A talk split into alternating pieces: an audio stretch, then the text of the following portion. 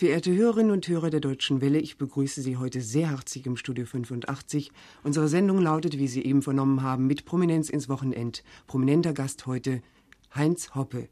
Herzlich willkommen. Herzlichen Dank. Heinz Hoppe, es ist, glaube ich, überflüssig zu sagen, dass Sie weltbekannter, weltberühmter Kammersänger sind. Von Natur aus sind Sie mit einer Stimme ausgestattet, der die Kritik alle positiven Eigenschaften nachsagt.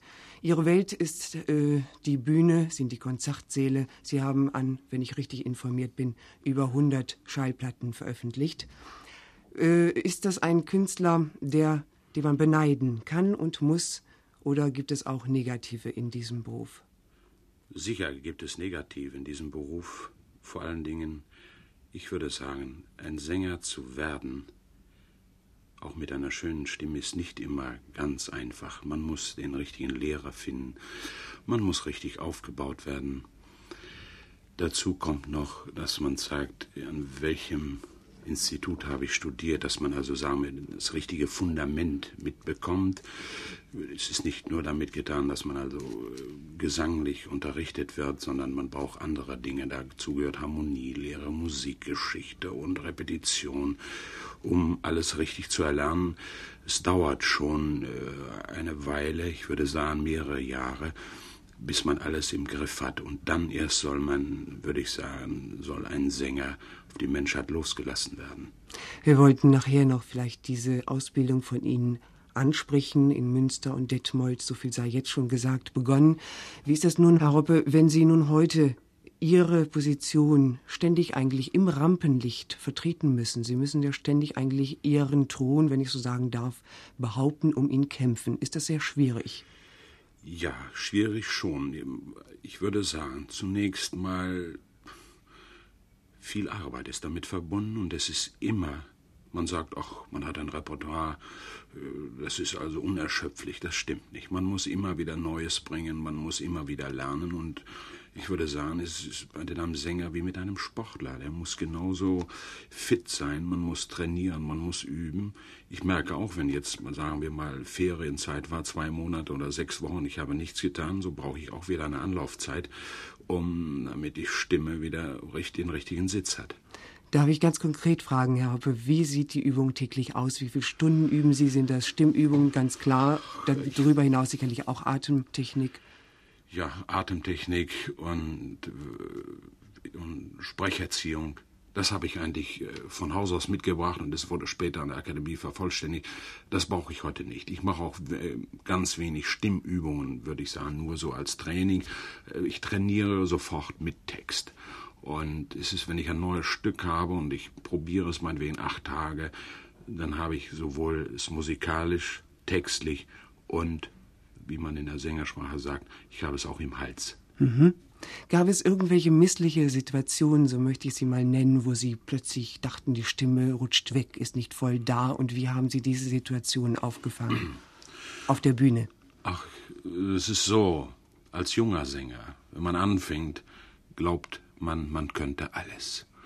Und äh, ich habe auch da sicher ab und zu mal einen Fehler gemacht und habe äh, in eine, ich habe Opern gesungen, die also ein paar Nummern zu groß waren. Und hm, das habe ich aber bald gemerkt, denn hinterher, nach jeder Aufführung, war ich heiser. Und ich habe dann also eine Diskussion geführt mit meinem Professor und hat gesagt, mein lieber Junge, lass die Finger davon, das ist nicht dein Fach. Du musst also, du darfst nur ein lyrisches Fach singen und musst nur lyrische Opern singen, dann passiert sowas nicht. Und ich war also ein gebranntes Kind und ich habe also dann nur noch das gesungen, was eben meiner Stimme gut tat. Ein Laie stellt die Frage nämlich ich. Lyrische Stimme bedeutet lyrische Stücke, lyrische Opern, wie Sie eben schon sagten, mit anderen Worten dramatische Opern, wo der harte Einsatz der Stimme erforderlich ist, wenn ich Sie richtig verstehe, ja. liegen Ihnen nicht so sehr. Ich meine, gut, was heißt liegen? Ich habe also für die Schallplatte oder sagen wir für den Rundfunk italienische Opernarien, also richtig mit Grandezza, also produziert. Ich war ein, zwei Arien, ich meine, das kann man gut durchstehen, aber eine Oper dauert drei Stunden und auf der Bühne muss man doch sehr viel, einmal äh, müssen sie dazu spielen Und es ist nicht immer gesagt, dass dann ist das Orchester zu laut, es ist nicht so abgewohnt, als sei ich jetzt in einem Aufnahmestudio und nicht, da ist alles viel besser und die Technik ist heute so weit, da kann man also mit der Stimme und mit dem Orchester also doch sehr viel machen. Und während meiner äh, Anfängerzeit war es doch, wie ich vorhin schon sagte, manchmal etwas schwer. Ich bin gleich äh, damals angefahren. Zuerst habe ich einen Händel gesungen, das war meine erste Partie. Und äh, das kam meiner Stimme sehr zugute. Anschließend habe ich geglaubt, ich müsste sofort einen Italiener singen, habe Maskenball gesungen, 14 Aufführungen. Nun war ich in Münster in einem kleinen Theater, da ging es gerade noch. Aber äh, ich muss sagen, es war doch ein bisschen hart, nicht? Gibt es überhaupt einige Namen zu nennen, sicherlich, mit denen Sie gerne gesungen haben, wo Sie spezielle Erinnerungen dran verbinden? Lucia Pop. Lucia Pop kommt, ist eine Gebürtin, kommt gebürtig aus der Tschechoslowakei und hat in den letzten 10, 15 Jahren, würde ich schon sagen, so lange ist sie schon bekannt hier, eine sehr gute Karriere gemacht. Sie ist noch, so viel ich weiß, Koloratursängerin. Sie singt die Königin der Nacht. Sie singt, äh, wie gesagt, schwierige Koloraturpartien. Jetzt haben Sie natürlich auch mit Margret Schramm, um nur einen Namen zu nennen. Margret Schramm habe ich viele Aufnahmen gemacht. Ich, meine ersten Aufnahmen, wenn wir schon von Aufnahmen sprechen, die ersten habe ich gemacht früher bei der Decca mit Frau Rothenberger, mit äh, Frau Haltstein. Och, ich kann sie alle gar nicht nennen. Es ist also ein ganzer Haufen. Ich, äh, so viel Schallplatten, die ich gemacht habe, kommt natürlich schon viel zustande und äh, Partnerwechsel ist dort also eine Tagesordnung nicht, dass man nicht immer denselben Partner hat. Jede Firma hat andere Künstler unter Vertrag und so ist es auch hier. Ich habe vier Jahre bei Decker Telefunken produziert, anschließend Elektrola vier Jahre, vier Jahre bei, Deutsch, bei der Deutschen Grammophon, anschließend bei der BASF. Und da gibt es so viele Partner, die man nachher gar nicht zusammenzählen kann. Sind nun aus diesen künstlerischen Kontakten nicht irgendwelche Freundschaften entstanden, die bis heute noch andauern? Freundschaften? Ja und nein man sieht sich. Ich weiß nicht, ob man, man Künstlerfreundschaften ist, es mehr ein Zusammen, mehr ein Zusammenhalt äh, bei der Arbeit. Dazu hat man eigentlich zu wenig Zeit. Und ich muss Ihnen sagen, wenn ich jetzt also dauernd unterwegs bin und ich komme, ich gehe nach Hause, da bin ich auch mal froh, wenn man ein paar Tage nicht über Musik reden braucht. So ist es auch nach den Aufführungen. Man sitzt gerne noch in einer Runde zusammen oder nach einem Konzert, aber es soll dann nicht unbedingt über Kunst gesprochen werden, nicht über unsere Sparte. Nun versuche ich eine Überleitung zu finden zu dem nächsten Titel Freunde, das Leben ist lebenswert. Ganz kurz die Frage an Sie gerichtet, Heinz Hoppe. Ist das Leben für Sie lebenswert und warum? Oh doch. Ich habe das große Glück gehabt, wie ich vorhin schon sagte, ich habe äh, mit dem Beginn des Studiums den richtigen Mann gefunden, also den richtigen Pädagogen, einen Professor, der wirklich äh, was über Stimmen verstanden hat. Man sieht es ja auch, er hat große Erfolge gehabt. Er hat also, ich will nur ein paar Namen nennen. Früher Peter Anders hat studiert, Anna Berger, Shandor Konya. Das ist nun mal, sind dann Namen, nicht wahr, die international bekannt geworden sind. Er war schon ein, leider lebt er nicht mehr, er war schon ein guter Meister. Heinz Hoppe, 1962 sind Sie von dem Hamburger Senat als Kammersänger ausgezeichnet worden, waren damals, das darf ich glaube ich verraten, 36 Jahre alt und damit der Jüngste, der diesen Titel trug. Welche Voraussetzungen muss man nun erfüllen, glaube ich, um diese Auszeichnung zu bekommen? Voraussetzungen zunächst mal, dass man, äh, sagen wir erstmal, seine Karriere gut aufgebaut hat, dass man international bekannt wurde. Es ist nicht damit getan, dass man nur am Hause, sagen wir, diesmal war es die Staatsoper Hamburg, sich dort verdient gemacht hat, sondern auch ein gutes Aushängeschild für dieses Institut, also für, diese, für die Staatsoper in Hamburg ist. Hat man noch einen Bezug zu der eigentlichen Bedeutung des Wortes, nämlich Kamera, italienisch abgeleitet eben der kleine Raum, äh, glaube ich, früher im 16. Jahrhundert war das auch so, dass besonders namhafte gute Künstler eingeladen wurden, in eben fürstlichen Häusern zu singen, vor erlesenem, erlauchten Publikum.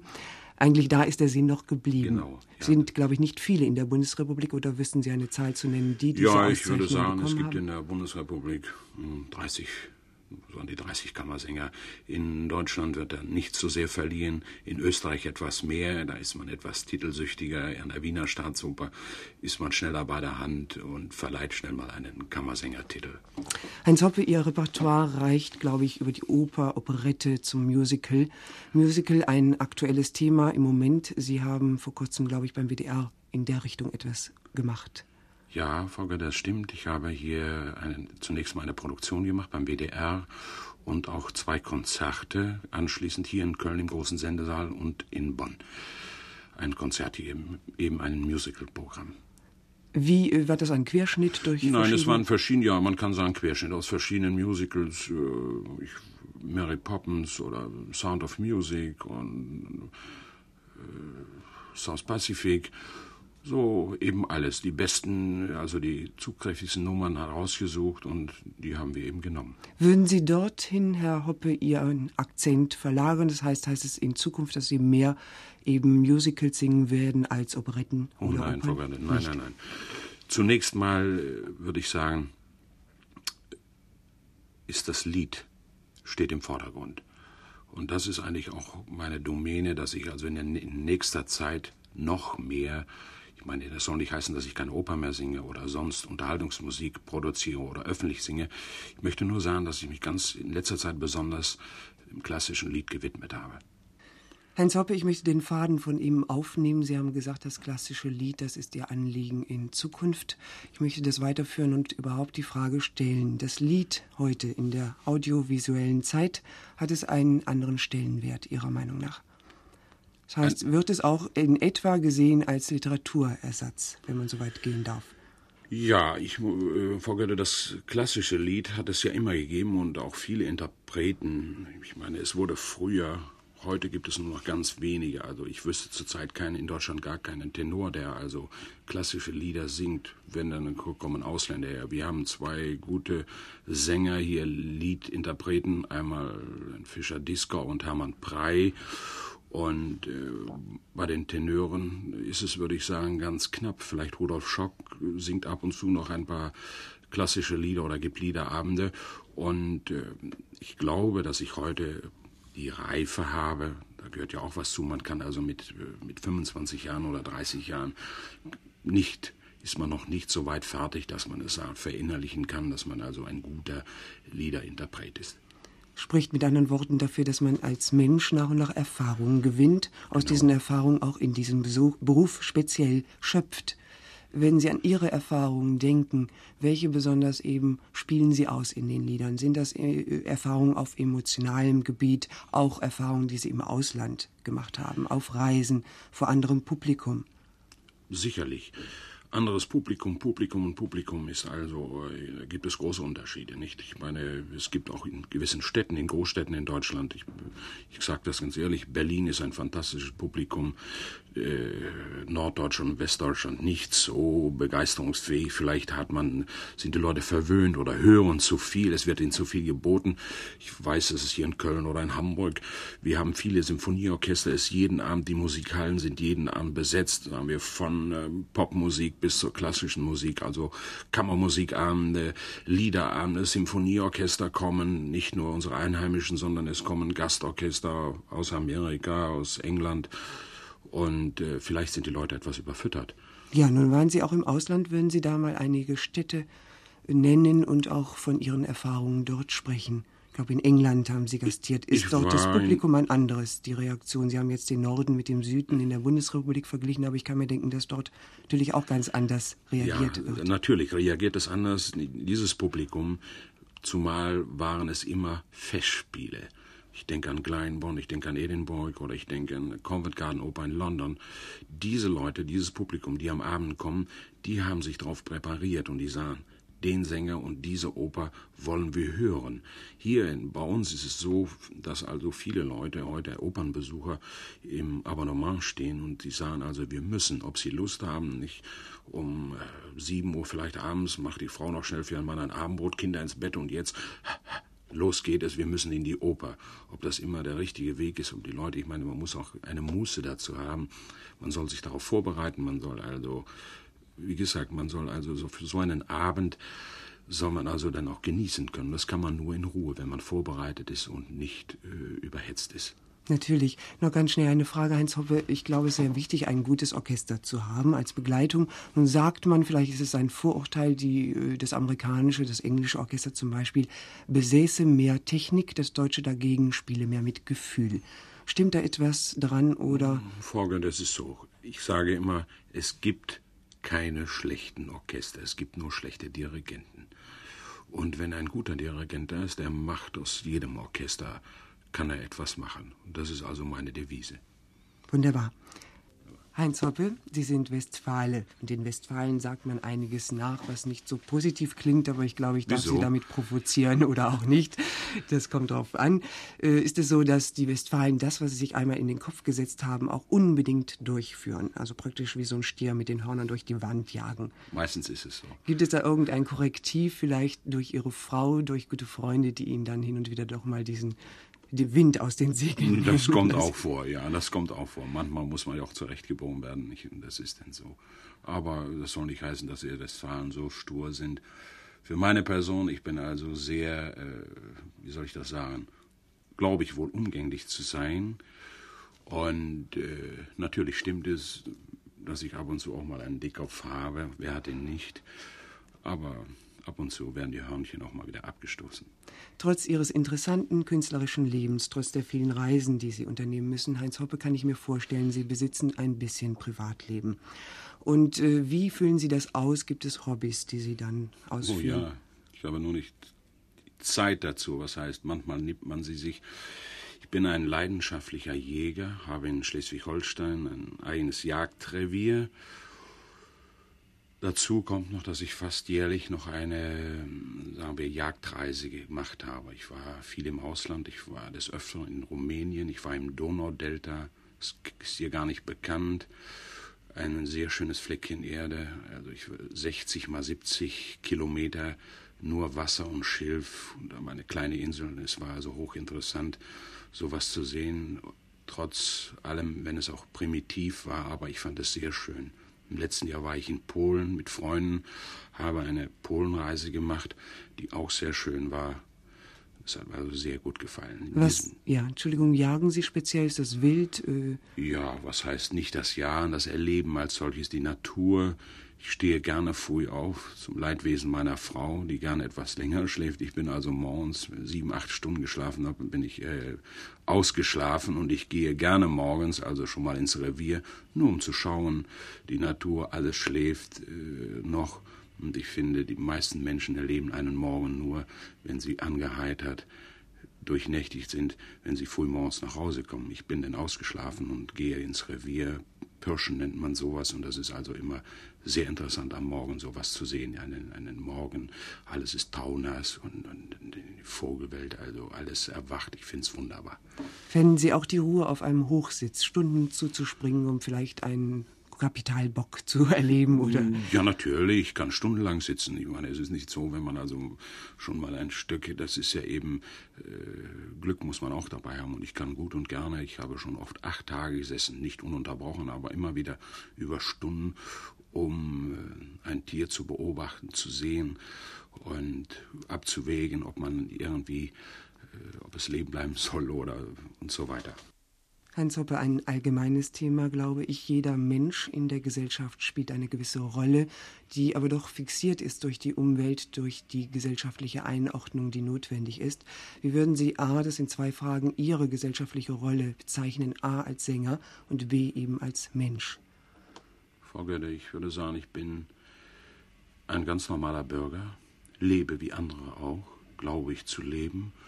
Und äh, vielleicht bin ich auch manchmal ein bisschen spießig, ich weiß es nicht, es kann sein, aber ich lebe wie ein normaler Mensch, arbeite, wie jeder andere Mensch auch arbeiten muss. Vielleicht habe ich durch meinen Beruf als Sänger hier und da mal eine Vergünstigung, aber geschenkt wird nichts und nichts ist umsonst. Nun hat Ihre Karriere begonnen in den 50er Jahren. Wenn Sie nun zurückblicken auf diesen Anfang und heute die Stellung Ihres Berufes innerhalb der Gesellschaft sehen, hat sich da etwas geändert?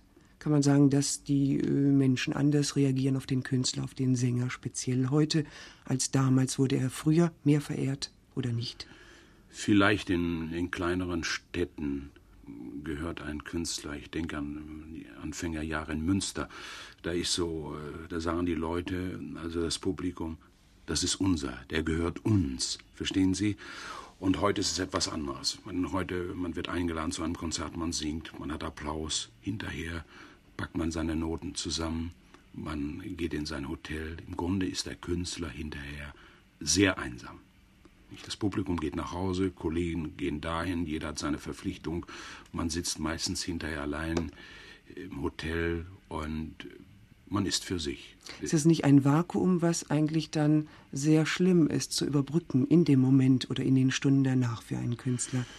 Nun ist es so, Frau Götte, meine Frau fährt immer mit. Ich würde sagen, immer, sie ist immer dabei und hinterher sitzen wir noch, wir gehen noch etwas, wir gehen in ein Restaurant, wir essen etwas, es wird etwas getrunken, um die Wellen, sagen wir mal, zu glätten. Man plaudert noch ein bisschen und äh, es dauert meistens anderthalb Stunden, zwei Stunden, bis man dann also völlig entspannt ist und man geht zu Bett. Die Frau als Kritikerin, als Beraterin an der Seite des Mannes, das ist ein sehr wichtiges Faktum im Leben eines Künstlers. Ist es auch so, dass Ihre Frau Sie berät, dass sie vielleicht die Pläne, die äh, Terminierung macht für die Zukunft? Und wie sieht es überhaupt aus? Wir müssen langsam zum Ende der Sendung kommen. In der Zukunft gibt es irgendwelche Plattenaufnahmen, gibt es Konzerte? Es ist so, meine Frau macht eigentlich die ganzen Vorbereitungen, die getroffen werden müssen, das macht meine Frau. Sie macht alles, was schriftlich anfällt, sei es von Autogrammwünschen, unterschreiben muss ich schon, aber alles, was eine Termine machen, die Programme, alles muss. Es müssen Koffer gepackt werden, muss auch alles da sein. Nicht, dass ich also hinkomme irgendwo zu einem Konzert und da fehlt also die Frackschleife oder die Weste ist nicht da. Damit habe ich nichts zu tun. Das macht alles grundsätzlich, macht das meine Frau. Wunderbar. Gibt es irgendwelche Konzerte, eine Tournee noch anzukündigen? Nein, Tournee gibt Nicht. es keine. Es ist so, dass ich äh, bis Ende Juni ausgebucht bin, völlig ausgebucht. So viel liegt noch an. Ich kann es im Einzelnen gar nicht aufzählen, es sind noch ein paar Liederabend, Orchesterkonzerte. Und dann kommen die wohlverdienten Ferien, glaube ich. Wunderbar. Heinz Hoppe, ich danke sehr herzlich für dieses Gespräch. Ihnen auch vielen Dank, Frau Götter, für dieses Gespräch. Auf Wiedersehen.